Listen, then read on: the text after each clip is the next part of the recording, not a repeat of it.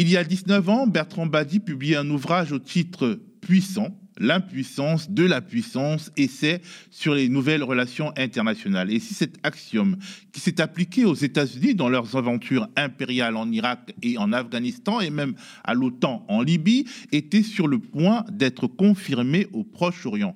Et si la puissance de feu de l'armée israélienne et ses capacités de destruction annonçaient déjà une impasse militaire, stratégique et morale. Et si Tel Aviv et Washington étaient sur le point de se confronter à un dangereux isolement diplomatique. À rebours de l'évidence du terrain militaire, ce sont ces questions que je veux évoquer aujourd'hui justement avec Bertrand Badi, politiste spécialiste des relations internationales et professeur émérite à Sciences Po dans ce nouvel épisode de sa chronique Le monde n'a pas de centre.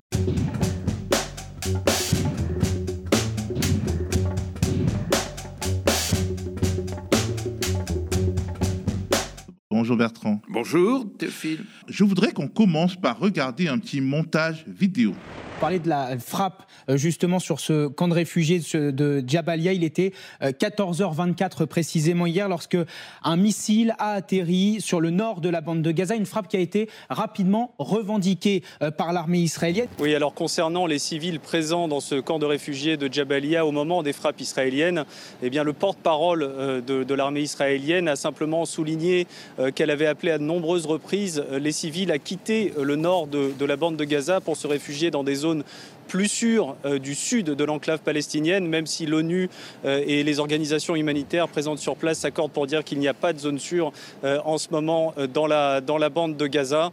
et puis, et, voilà, et donc ces bombardements ont fait, on l'a entendu, de nombreuses, de nombreuses victimes civiles. Elles ont également, ces frappes, d'après l'armée israélienne, permis, on l'a entendu, de détruire de nombreuses infrastructures souterraines. Les attaques israéliennes à Jabalia pourraient constituer des crimes de guerre. Ce sont les mots du haut-commissaire des Nations Unies aux droits de l'homme. Il estime que les frappes sur le camp de réfugiés sont disproportionnées. Le Hamas affirme que des dizaines de personnes ont été tuées hier et une cinquantaine mardi lors des deux frappes sur le secteur. Bertrand, est-ce que ce bombardement du camp de réfugiés de Jabalia constitue un moment dans cette offensive israélienne à Gaza suite aux attaques du Hamas euh, le 7 octobre dernier? Et au fond, est-ce que ce n'était pas prévisible inéluctable ce type de configuration. Oui, c'est tout ça en même temps. Bon, il faut voir que l'attaque d'un camp palestinien, c'est d'abord hautement symbolique. Dans un monde où la représentation, la perception, les symboles sont si forts, il est évident que le camp de Jabalia incarne à lui seul, je dirais, tout l'imaginaire palestinien et toutes les frustrations et toutes les humiliations.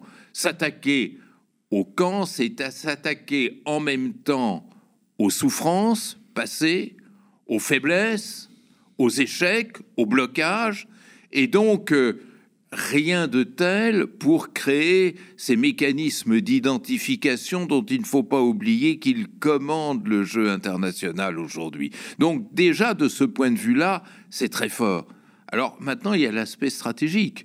Et là, on voit bien toute la contradiction qui est en train de se nouer. Israël a été attaqué, on ne va pas revenir sur cette violence meurtrière terrible du 7 octobre. Donc, dans son schéma cognitif, comme on dit, dans sa vision du monde, Israël ne pouvait pas ne pas réagir, devait attaquer et en attaquant, aller exprimer son impuissance. Pourquoi? Parce que euh, le Hamas, ça ne s'éradique pas comme on peut arracher une mauvaise herbe dans un jardin. C'est pas du tout la même chose. Et il ne se combat pas non plus comme une armée régulière. Et il ne se combat pas comme une armée régulière. Ce qui veut dire quelque chose qui s'est noué il y a déjà longtemps, du temps de la colonisation, de cette idée selon laquelle ces formes nouvelles de combattants étaient comme un poisson dans l'eau au milieu de la population, c'est ça qui se retrouve. C'est-à-dire, effectivement, nul ne pense que euh, le Hamas est plébiscité par tous les Gazaouis, mais l'observation sociologique simple nous montre qu'il y a quantité de liens, de relations, d'intégration, de proximité entre le Gazaoui lambda, quelles que soient ses options politiques, et le combattant du Hamas, soit parce que c'est son cousin, soit parce que c'est son voisin, soit parce que euh, il y a tout un tas d'affinités du quotidien qui vient le lier, voire l'identifier à sa personne. Et donc le combat qui est en train de se mener, il ressemble au combat répressif des armées coloniales durant les guerres de décolonisation, qui peut-être avait des succès tactiques passagers. Je pense à la bataille d'Alger en 1957. L'armée française a remporté des succès euh, tactiques évidents, mais ça s'est terminé par un échec, par une défaite. C'est la loi de ces nouvelles formes de conflictualité. Alors on accumule de la frustration, de la violence, de la souffrance. On a l'impression d'avoir gagné tactiquement, peut-être se fait-on plaisir avec cette impression, et puis on s'aperçoit, même pas dans le long terme, dans le moyen terme, que tout ceci vient s'effondrer à force que se reconstituent ces fameux liens d'identification dont je parlais tout à l'heure. Israël, euh, l'armée israélienne dit qu'elle était en train de viser une tête du Hamas qui était euh, dans ce camp. Et le problème, c'est que pour en tuer un, on en a tué mille, quoi, en gros. C'est un peu ça le problème de la guerre asymétrique, une fois de plus. La guerre du faible contre le fort. Bah, le faible attire le, fort et l'oblige à payer le prix moral de, son, de sa prétention. C'est exactement ça. C'est-à-dire que nul ne conteste qu'il y a une stratégie de mixage dans le Hamas pour effectivement se confondre avec la population. Mais ce n'est pas seulement un calcul cynique, c'est un calcul cynique, bien sûr. Et je pense que les responsables... Parce que le Hamas a construit par exemple des tunnels, mais pas des abris pour la population. Et euh, il y a un responsable du Hamas qui disait euh, dans une interview que bah, c'est à l'ONU de s'occuper de la population. Une fois de plus, il y a une sorte de, mise en crise du discours de l'adversaire qui se dit civilisé et du discours international, la communauté internationale. C'est-à-dire qu'il faut admettre que la première rationalité du Hamas n'est pas de faire de la, protection civile, de protéger les populations, le Hamas se définit comme une organisation combattante. Et une organisation combattante, ça, passe, ça pense d'abord à combattre. Hein. Et donc, euh, effectivement, tout ça n'a absolument rien d'étonnant. Mais ce qui est nouveau, c'est que ce type d'organisation peut s'offrir le luxe d'avoir ce mixage, ce que une armée au sens classique du terme ne peut pas avoir pour mille raisons.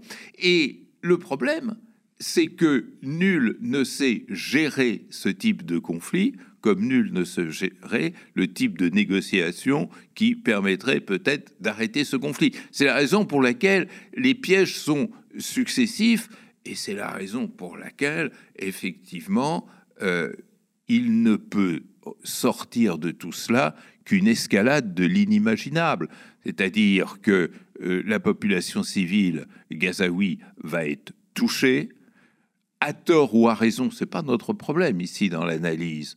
Euh, l'opinion publique palestinienne et arabe va en faire porter le prix et la responsabilité à l'armée israélienne, ce qui va faire gagner encore quelques degrés dans l'escalade de rage que l'on constate depuis un certain temps, c'est-à-dire que nous sommes dans une logique parfaite de cercle vicieux, ce qui prouve bien qu'il y a une seule façon de s'échapper à ce jeu de spirale, c'est effectivement revenir dans l'espace politique et dans l'espace de l'imagination politique d'une solution à ce conflit. Alors j'ai envie de te demander malédiction de la puissance, impuissance de la puissance. Les soutiens d'Israël, en tout cas, ils se plaignent, peut-être à juste titre, que le monde ait à leurs yeux vite oublié le 7 octobre. On pourrait leur dire que depuis, les atrocités vont crescendo et que les dernières chassent les premières et donc euh, euh, euh, la légitimité de départ s'évanouit naturellement face à l'indignité euh, quotidienne d'un combat de type colonial. Alors il y a effectivement les séquences de l'émotion, c'est-à-dire l'émotion du 7 octobre, dont nul ne conteste qu'elle était parfaitement légitime, et puis les émotions liées aux populations civiles gazaouis. D'abord, euh, dans ce piège affreux euh, d'un blocus terrible, et puis sous le coup des bombardements. Mais je dirais que il faut raisonner euh, peut-être autrement qu'à travers le seul filtre valable de l'émotion. Euh, il y a un mot, moi, qui me paraît essentiel, c'est le mot identification. Dans ce jeu nouveau des guerres asymétriques, on n'a pas encore trouvé le bon terme, je dirais ces formes nouvelles de conflictualité, c'est l'identification qui est en quelque sorte le moteur de l'histoire. C'est-à-dire, face à une situation, de qui vais-je me sentir le plus proche? C'est ça la question. C'est une question implicite que l'on ne se pose même pas, mais qui vient spontanément à l'esprit et qui crée ce que l'on appelle ces opinions publiques, et je dirais même de ces opinions publiques combattantes. C'est-à-dire, euh, dans quel sens va-t-on se mobiliser?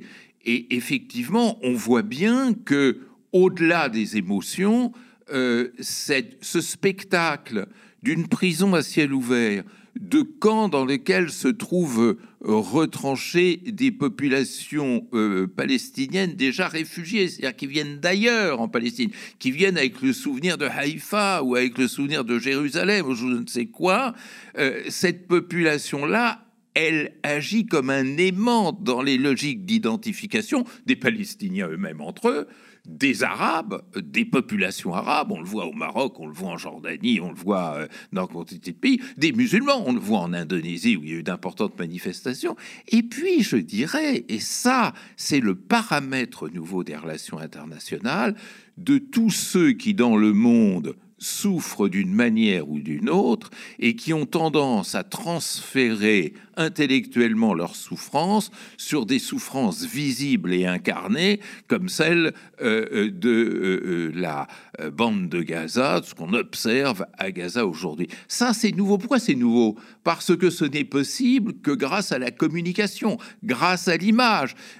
Dans la génération qui nous précédait, ce n'était pas possible. On ne voyait pas celui qui souffrait jadis, il souffrait dans l'ignorance de l'existence du bonheur. Mmh. Là, maintenant, celui qui souffre a deux images face à lui. L'image de ceux qui ne souffrent pas et l'image de ceux qui souffrent comme lui.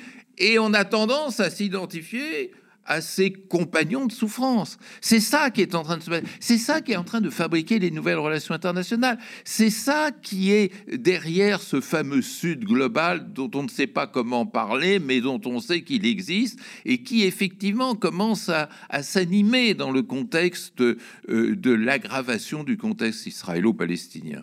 Alors, euh, en parlant d'identification, le spectre du retournement de l'opinion publique plane. Euh, on regarde un petit magnéto.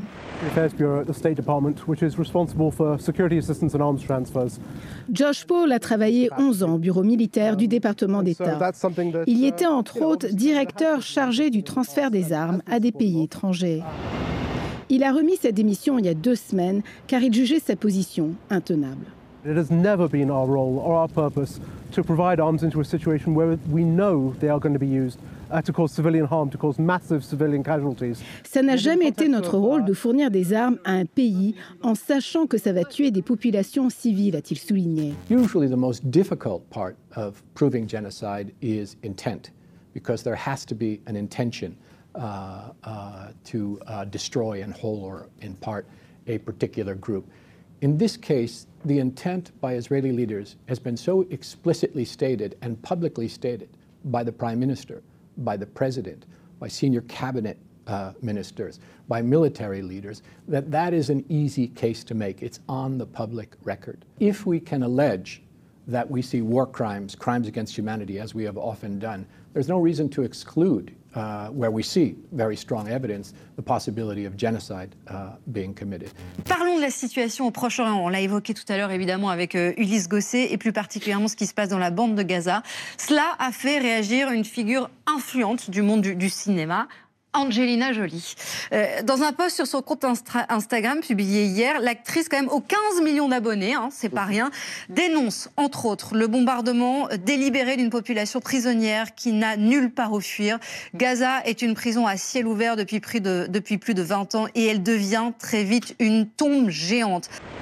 Des insiders qui se rebiffent et se posent en lanceurs d'alerte, des célébrités qui dénoncent. C'est un cocktail que l'on a déjà vu à l'œuvre ailleurs et qui souvent annonce l'échec moral d'une guerre qui, du coup, ne peut pas être totalement gagnée.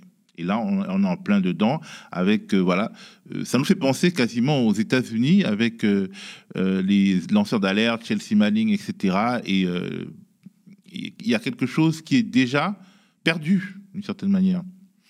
Oui, parce que on passe, et je reviens à ce que tu disais en introduction, on passe du temps de la puissance au temps de la souffrance. C'est-à-dire, la guerre, j'allais dire étymologiquement, historiquement, en Europe en tout cas, c'est une compétition de puissance. On est vraiment dans cette logique compétitive et d'une compétition qui se règle en fonction de la puissance de chacun. Euh, maintenant, on assiste doucement à une inversion. C'est-à-dire la puissance devient impuissante, on en parlait tout à l'heure, mais la souffrance, elle, devient au centre du jeu. La souffrance dans la guerre d'autrefois, elle était assez annexe. Euh, le, soldat faisait son métier, et c'était un métier au temps du Moyen Âge et au début des temps modernes, euh, chevaleresque. Et la souffrance était presque une noblesse, la souffrance du chevalier blessé. Peu à peu, la guerre a atteint les civils. C'était le temps des bombardements civils. Mais elle restait encore contenue parce que l'essentiel, c'était le champ de bataille. Aujourd'hui, on le voit plus tellement, le champ de bataille. Aujourd'hui, on voit des populations qui souffrent. Et on voit cette dialectique impressionnante de la souffrance en même temps comme cause et comme conséquence. Les guerres modernes partent de souffrance. C'était pas le cas des guerres classiques. Les guerres classiques, elles partaient d'ambitions croisées. Là, elles partent des souffrances. Regarde le Sahel.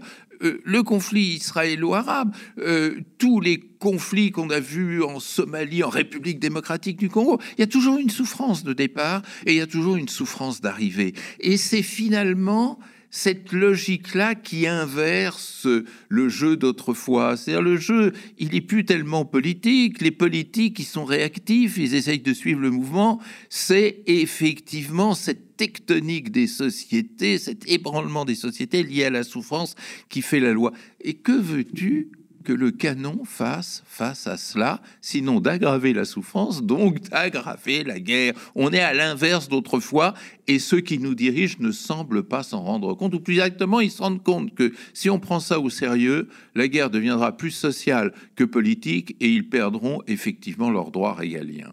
Benjamin Netanyahu n'ignorait sans doute pas le type de piège mortel auquel il s'exposait, mais il y est quand même allé. Lui aussi, il est sur la sellette, avec des fuites sur des mises en garde datant de 2016 au sujet de la possibilité d'une attaque telle que celle qui s'est exprimée, enfin telle que celle qu'on a vue euh, le 7 octobre.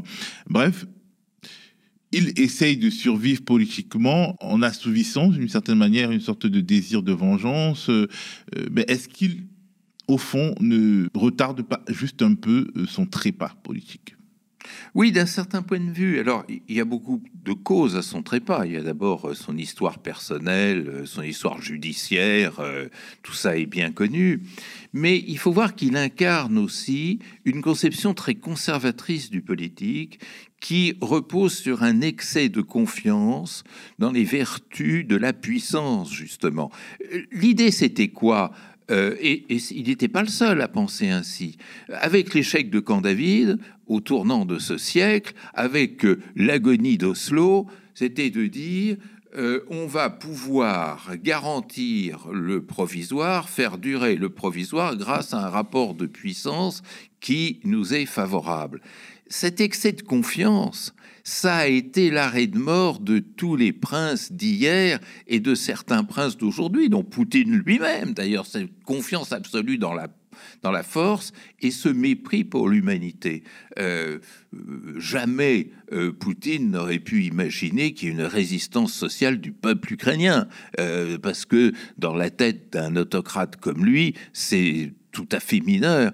Euh, d'un certain point de vue, on le sait maintenant, euh, Netanyahou n'a pas pris au sérieux les alertes parce qu'il se disait en lui-même jamais les Palestiniens seront capables de mettre en échec notre politique de sécurité. C'est un certain mépris finalement qui est porté à l'autre, je dirais au double au autre, c'est-à-dire celui qui n'est pas moi et en même temps celui qui est différent de moi et qui m'est probablement inférieur. Euh, dans toute logique politique internationale, il y a implicitement une construction hiérarchique. Et moi, occidental, je suis au-dessus des autres et les autres ne pourront pas ne pas. Et d'ailleurs, si on élargit, Prenons les politiques d'intervention des puissances occidentales euh, dans les pays du Sud, c'est toujours le même scénario, on va gagner parce qu'on est les plus forts. Euh, déjà, le général de Gaulle, pour qui j'ai d'ailleurs euh, beaucoup de respect, mais avait eu l'imprudence de dire en 1945, à propos du début d'une insurrection indochinoise, comme on disait à l'époque, tonkinoise, le profil d'Ho Chi Minh qui arrivé, mais on gagnera car on est les plus forts. Ça ne faisait pas l'ombre d'un doute, de même que quand Churchill parlait de Gandhi euh, euh, comme euh, un fakir en guenille. cette espèce de vision hiérarchique et d'assurance, cette assurance qui faisait gagner le prince autrefois, le fait perdre maintenant. En gros, nous sommes dans une époque où euh, l'on sait écraser militairement l'ennemi, mais en le faisant sur le moyen et sur le long terme, on le nourrit, on le renforce. C'est un paradoxe. Mais est-ce que ce paradoxe va fonctionner là? Parce que bon, euh, il est probable aussi, on voit quelques images euh, amateurs, des, des, signaux faibles de mise en cause du Hamas, parce qu'effectivement, euh, il faut bien que le scandale arrive, mais malheur à celui par qui il arrivera. Et là, le scandale arrive euh, par le Hamas. Il y avait des problèmes, il y avait quelque chose qui devait arriver, mais la logique de cette organisation, est-ce que quelque part, ça ne va pas lui faire perdre des points, parce que quelque part aussi, y compris dans les sociétés dominées, la, souffrance, le martyr, euh, euh, ça ne fonctionne de moins en moins bien parce que nos imaginaires se mondialisent et la quête du bonheur euh, est une, s'universalise, la quête du des petits bonheurs. Et là, il y a peut-être aussi un risque pour eux. Quoique, en général, dans ce genre de circonstances, bah, il y a un phénomène d'identification, mais jusqu'où est-ce qu'il n'y aura pas un retournement parce que la sociologie humaine tend à s'unifier? Moi, je répondrai prudemment et lâchement, euh, l'avenir nous le dira. C'est-à-dire, euh, je ne sais pas s'il y avait un pari stratégique euh, ou un choix non stratégique dans l'initiative du 7 octobre prise par le Hamas.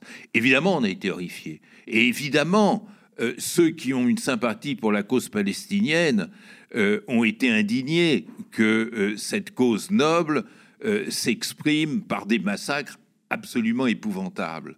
Mais ça, c'est parce que nous avons malgré tout un regard froid et extérieur. Euh, dans ceux qui sont parmi ceux qui sont dans le feu de l'humiliation et de l'exclusion pendant 75 ans. Comment tout ceci a été perçu et compris? Et est-ce que les massacres euh, commis par Israël, ces crimes de guerre dénoncés aujourd'hui par les Nations Unies, les Nations Unies, c'est pas le Hamas, n'est-ce pas, euh, ne vont pas recouvrir de cendres euh, ce qui s'est passé le 7 octobre. On ne sait pas. et Bien sûr, c'est une question centrale parce que l'avenir des guerres dépend justement de cette intensité, de ces modes d'identification dont on parlait tout à l'heure. Je ne prendrai aucun pari.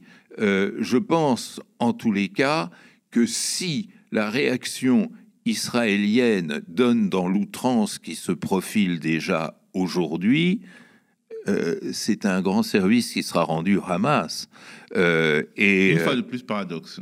Ben oui. Et le premier paradoxe étant que Israël, en son temps, lorsque Sharon avait euh, libérer euh, Gaza, euh, décoloniser Gaza, il avait pris soin de le remettre entre les mains du Hamas beaucoup plus qu'entre les mains du Fatah.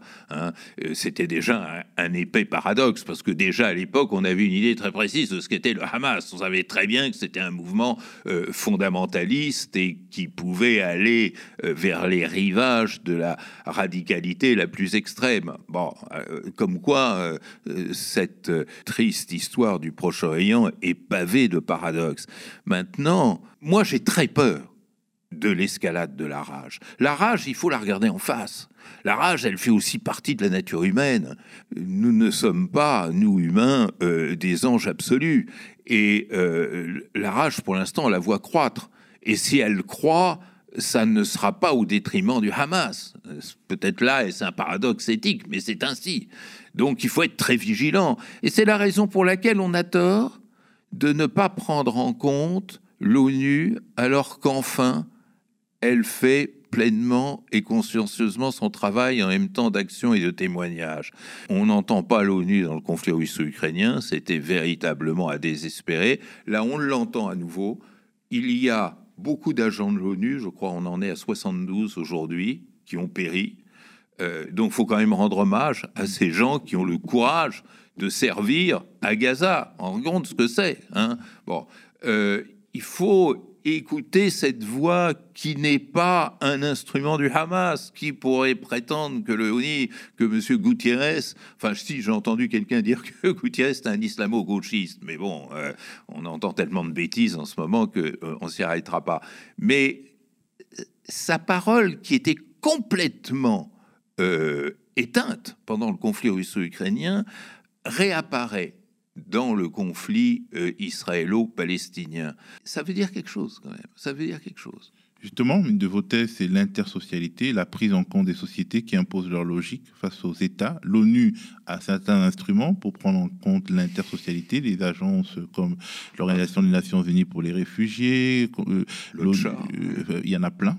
mais dans cette séquence du conflit israélo-palestinien, on voit que les acteurs qui parlent pour les sociétés, comme les ONG, justement, les ONG de défense des droits de l'homme, les journalistes, les organisations spécialisées de l'ONU sont dénigrés ou explicitement ciblés. On imagine que euh, voilà, euh, les sociétés sont impuissantes. finalement, c'est pas qu'on imagine, on constate que les sociétés sont impuissantes face au fracas des armes et n'ont d'autre choix que l'enrôlement. Donc, on constate que les sociétés, euh, c'est la clé, mais là, elles n'ont pas d'autre choix que l'enrôlement. De part et ah, d'autre. Même en Israël, on a vu des images de, dissidents euh, brutalisés par l'armée. Je ne dirais pas ça. D'abord, je dirais que les sociétés ont été les seules à tenir le flambeau de la cause palestinienne dans cette période d'oubli, de négation qu'a été euh, les 25 dernières années. Petite anecdote qu'il faut rappeler, euh, les drapeaux palestiniens brandis pendant la Coupe du Monde de football euh, au Qatar. Et puis, euh, ces drapeaux palestiniens qu'on voyait un peu partout dans les cortèges de société civile, mais qu'on voyait jamais dans les chancelleries, bien entendu. Donc, si la flamme ne s'est pas éteinte dans le monde, c'est les sociétés. Et aujourd'hui, il faut suivre très attentivement les réactions des sociétés parce qu'elles ont un rôle pivot. Si les sociétés s'échauffent au-delà de certains degrés, les gouvernements devront suivre. Euh, il est quand même remarquable que des gouvernements qui s'étaient engagés dans les accords dits d'Abraham, par exemple, surveillent leur opinion comme le lait sur le feu. Je pense au Maroc en particulier, qui est très intéressant à suivre. Et on comprend bien que si ces opinions se lèvent de manière trop forte, les gouvernements devront reculer. Pour des systèmes politiques réputés autoritaires, c'est quand même assez remarquable. Et même, j'irai au-delà, jusqu'aux opinions euh, publiques extra-arabe dans le monde occidental. Justement, on parle beaucoup des campus américains, les campus américains les plus euh, prestigieux comme Harvard, euh, New York University, Berkeley, qui se solidarisent avec les Palestiniens. Bon, euh, les défenseurs d'Israël disent qu'ils défendent le Hamas et ça fait beaucoup, ça fait peur parce que effectivement, le spectre du Vietnam apparaît. Euh, en tout cas, les réminiscences du Vietnam apparaissent. Ce sont des pays qui sont très très pro-israéliens, mais les campus sont à l'opposé des pouvoirs. La comparaison avec le Vietnam est très forte parce que, rappelons-nous l'offensive du Tête, militairement gagnée par les États-Unis, hein, qui ont réussi à contenir, mais c'était parallèlement la grande implosion sur les campus universitaires américains. Et finalement, Qu'a-t-il résulté de tout ça? Eh ben, le retrait des États-Unis du Vietnam, malgré la victoire face à l'offensive du Tête, sous la pression de cette opinion publique qui commençait à se mobiliser. Et euh, on peut dire la même chose de l'Algérie. L'Algérie, il y a eu une victoire militaire de l'armée française et il y a eu une euh, très vite, euh, je dirais, conversion de l'opinion publique française et surtout de l'opinion publique internationale qui a convaincu le général de Gaulle qu'il n'y avait pas politiquement d'autre choix que d'aller vers l'indépendance. Donc les sociétés elles ont maintenant un, rôle dans le jeu international inimaginable, qui aurait été absolument inimaginable au 19e et même au 20e siècle. Euh, il faut se rappeler que le 15 février 2003, euh, au moment de la fameuse réunion du Conseil de sécurité des Nations Unies sur l'éventualité d'un conflit en Irak, il y avait 15 millions de personnes, si on additionnait tous les cortèges, 15 millions de personnes dans les rues, record absolu. Jamais l'opinion publique dans l'histoire du monde depuis Adam et Ève n'avait réussi à mettre 15 millions de personnes euh, dans la rue. Ça n'a pas empêché M. Bush d'aller euh, faire la guerre, mais qu'est-ce que ça a fait De ce jour-là, l'intervention américaine en Irak a été totalement délégitimée? C'est-à-dire, Bush se battait contre une légitimité proclamée en sens inverse par l'opinion publique internationale. Donc il faut faire attention. L'opinion publique, on peut aussi euh, la caporaliser, on peut aussi la discréditer. Dans un certain nombre de pays, comme en France, euh, bah, euh, les tensions internes sont à un certain degré, notamment parce que les soutiens de la Palestine sont traités d'islamistes, de pro-Hamas. on voit l'État, le gouvernement qui se porte en activiste pour circonscrire l'expression de l'opinion publique. Pourtant, la France n'est pas un pays autoritaire comme un certain nombre de pays arabes. Mais on voit bien que euh, l'opinion peut aussi se retirer, une partie peut se retirer parce qu'il y a des risques à s'exprimer. Il faut voir les choses en face. Il y a une pente vers une police implicite de la pensée. Et il faut être très attentif à cela. Mais je pense que ce qui compte en dernière instance, c'est euh, ce que l'on croit au plus profond humain de soi-même. Et ça, ça ne se gomme pas.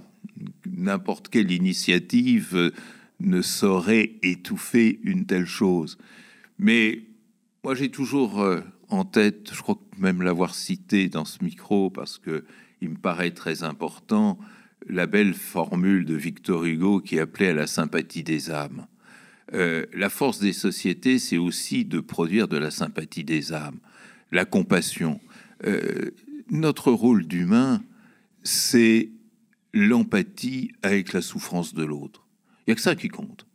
Je n'ai aucune raison d'avoir la moindre empathie pour la puissance, mais j'ai des raisons humaines très profondes d'avoir de l'empathie pour la souffrance de l'autre. Et c'est ça l'unité de compte. Eh bien, euh, peut-être que c'est ça qui va faire basculer, euh, peut-être du bon côté, euh, la pression que l'humanité tout entière exerce face à ce spectacle. Je voudrais qu'on évoque un peu l'international et notamment l'Assemblée générale des Nations unies dont les votes servent face à un Conseil de sécurité bloqué à faire le point des rapports de force internationaux. Et sur deux votes récents, la demande d'un cessez-le-feu dans le conflit au Proche-Orient et le vote sur la levée de l'embargo contre Cuba, les États-Unis donnent l'impression d'être isolés avec des alliés tout petits euh, ou qui ont absolument besoin d'eux, comme euh, l'Ukraine et Israël. Est-ce que c'est pas euh, finalement un signe de notre temps? Ah ben, effectivement, comparons les quatre votes à l'Assemblée générale des Nations unies sur le conflit russo-ukrainien et le vote qui a eu lieu récemment sur, très modestement, l'obligation humanitaire dans le conflit israélo euh, palestinien. Il s'agissait même pas euh, d'un appel au cessez-le-feu, mais tout simplement au respect des obligations humanitaires. Ben, si on compare ces deux votes, l'agresseur est toujours en situation ultra minoritaire. Euh, la Russie n'a eu en sa faveur que cinq ou six votes d'États aussi peu euh, je dirais, euh, suspects euh, d'indépendance, comme la Corée du Nord, la Syrie ou la Biélorussie. Et Israël et les États-Unis n'ont eu pour condamner cette résolution 14 voix, ce qui est peu, mais où il faut retrancher euh, micro, euh, Micronésie, Marshall, Tonga, Nauru, etc. Il reste quatre ou cinq États. Euh, ça veut dire quand même quelque chose.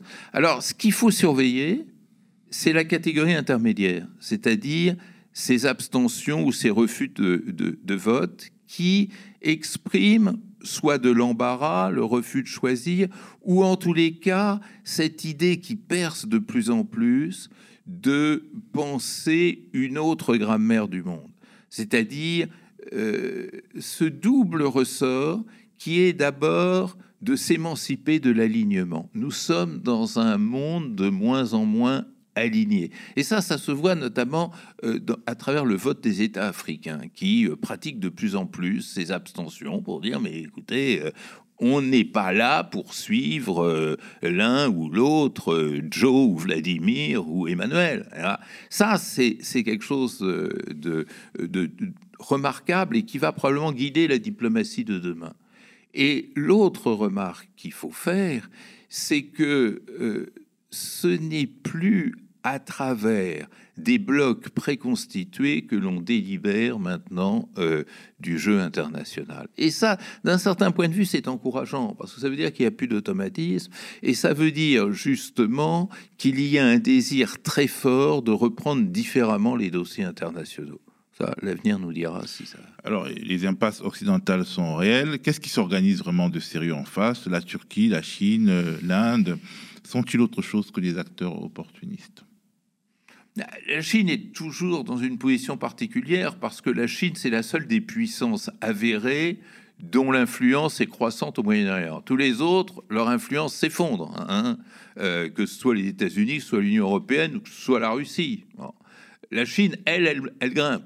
Est-ce qu'elle va utiliser cela pour euh, jouer sa partition il faut voir, c'est une question. Euh, J'ai pas pour l'instant de réponse, il faut observer, mais j'observe quand même que M. Blinken, dans sa première tournée au Proche-Orient, a fait appel à la Chine, ce qui quand même est, quelque chose de, tout à fait remarquable. Les autres, on ne sait pas. Moi, je ne partage pas ceux qui disent bah, la Russie euh, souffle sur les braises. La Turquie, par exemple, qui finalement se rapprochait d'Israël, et, et, on a vu Erdogan qui euh, se pose en, en héros des peuples du croissant c'est une question euh, d'image, d'opportunité, de, rationalité. Bah, moi, j'ai toujours dit que le nouveau jeu international, c'était celui de l'amour libre, de l'union libre, c'est-à-dire on changeait de partenaire au gré des circonstances et au gré des aubaines. Euh, c'est un peu ça, avec l'idée euh, chez Erdogan d'apparaître comme l'un des leaders de ce Sud en formation, et donc euh, ça implique un repositionnement par rapport au temps qui appartenait à la guerre froide, d'ailleurs essentiellement, où la Turquie, membre de l'OTAN, avait des relations effectivement assez fortes avec Israël. Ce, temps est dépassé. Le reste, c'est les autres. Qu'est-ce qu'un pays comme le Brésil, qui est très bien placé dans cette affaire, euh, parce que n'est ligoté par aucun engagement euh, préalable, plus que l'Inde, qui, euh, depuis que le BJP est au pouvoir, joue contre les pays musulmans et s'est rapproché d'Israël. L'Afrique aussi, c'est très intéressant parce qu'il y avait une offensive diplomatique d'Israël en direction de l'Afrique euh, qui touchait certains pays comme par exemple le Tchad. Euh, c'était assez étonnant. Et puis on a vu que le Tchad a quand même voté la résolution euh, sur l'obligation humanitaire. Donc tout ça est très fluide. Le Cameroun, qui a des, des sécurocrates israéliens, s'est fait porter pâle de son côté. Absolument, absolument. Et beaucoup d'autres mm. États africains. Donc tout ça, pour l'instant, n'est pas très clair. Ça va nécessairement s'édulcorer, mais euh, c'est sûr que l'Afrique a une carte à jouer dans cette affaire. Euh, surtout les. Alors le Nigeria a, voté la résolution, l'Afrique du Sud également. Donc euh, les pays, je dirais africains qui pèsent le plus l'ont voté. L'Éthiopie, elle, est proche d'Israël. C'est très intéressant d'ailleurs parce que l'Israël, l'Éthiopie ne l'a pas voté et en même temps l'Éthiopie est entrée chez les BRICS. Vous voyez comme quoi L'Éthiopie, c'est aussi un des pays euh, dans, dont sort une forte diaspora euh, juive. il y a beaucoup d'Israéliens d'origine éthiopienne. oui. C'est à peu près le, cas, le, même cas que le Maroc, c'est-à-dire que c'est un pays qui a beaucoup de ses ressortissants en Israël. on peut dire ça de la Russie également. C'est intéressant. Euh, donc tout ça est très fluide. Il faut considérer que cette fluidité est vraiment le principe organisateur, mais euh, toujours est-il que à travers cette fluidité, il y a peut-être une nouvelle diplomatie qui perce et qui, à cause de cette fluidité, c'est-à-dire ce faible alignement, peut jouer un rôle demain. Merci Bertrand Badi.